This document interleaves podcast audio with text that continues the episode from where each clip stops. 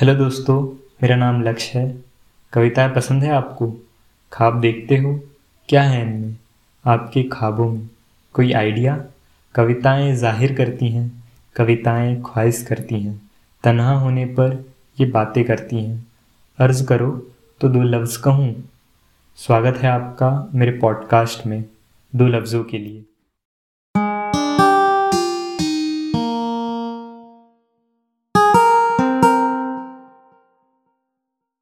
Hello दोस्तों। बहुत time हो गया हमारे मिले हुए। खैर कैसे हो आप लोग?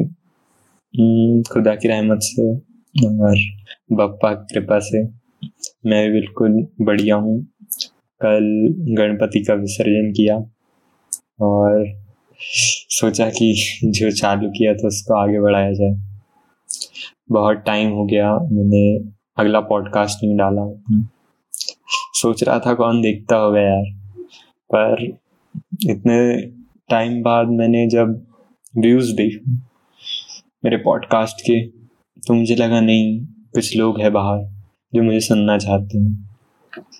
खैर हम्म, कविताएँ लिखना बंद नहीं किया था मैंने पर पॉडकास्ट डालने का टाइम नहीं मिला तो ये रही मेरी अगली कविता।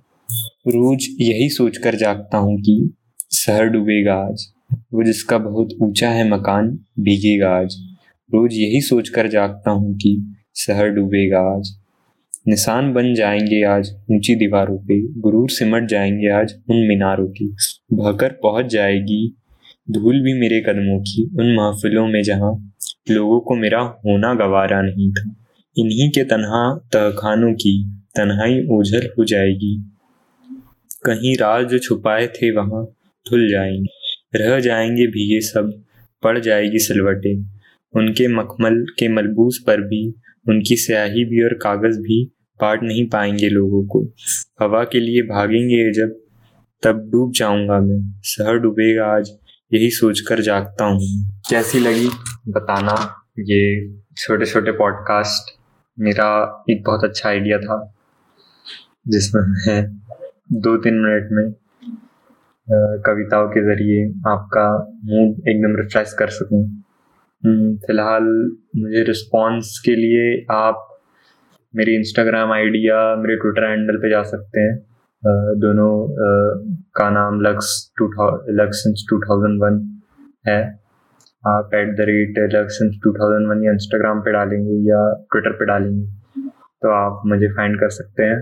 और मैं जल्द ही इंस्टा पे रील्स भी डालने की कोशिश कर रहा हूँ तो हो सके तो जुड़े रहिए।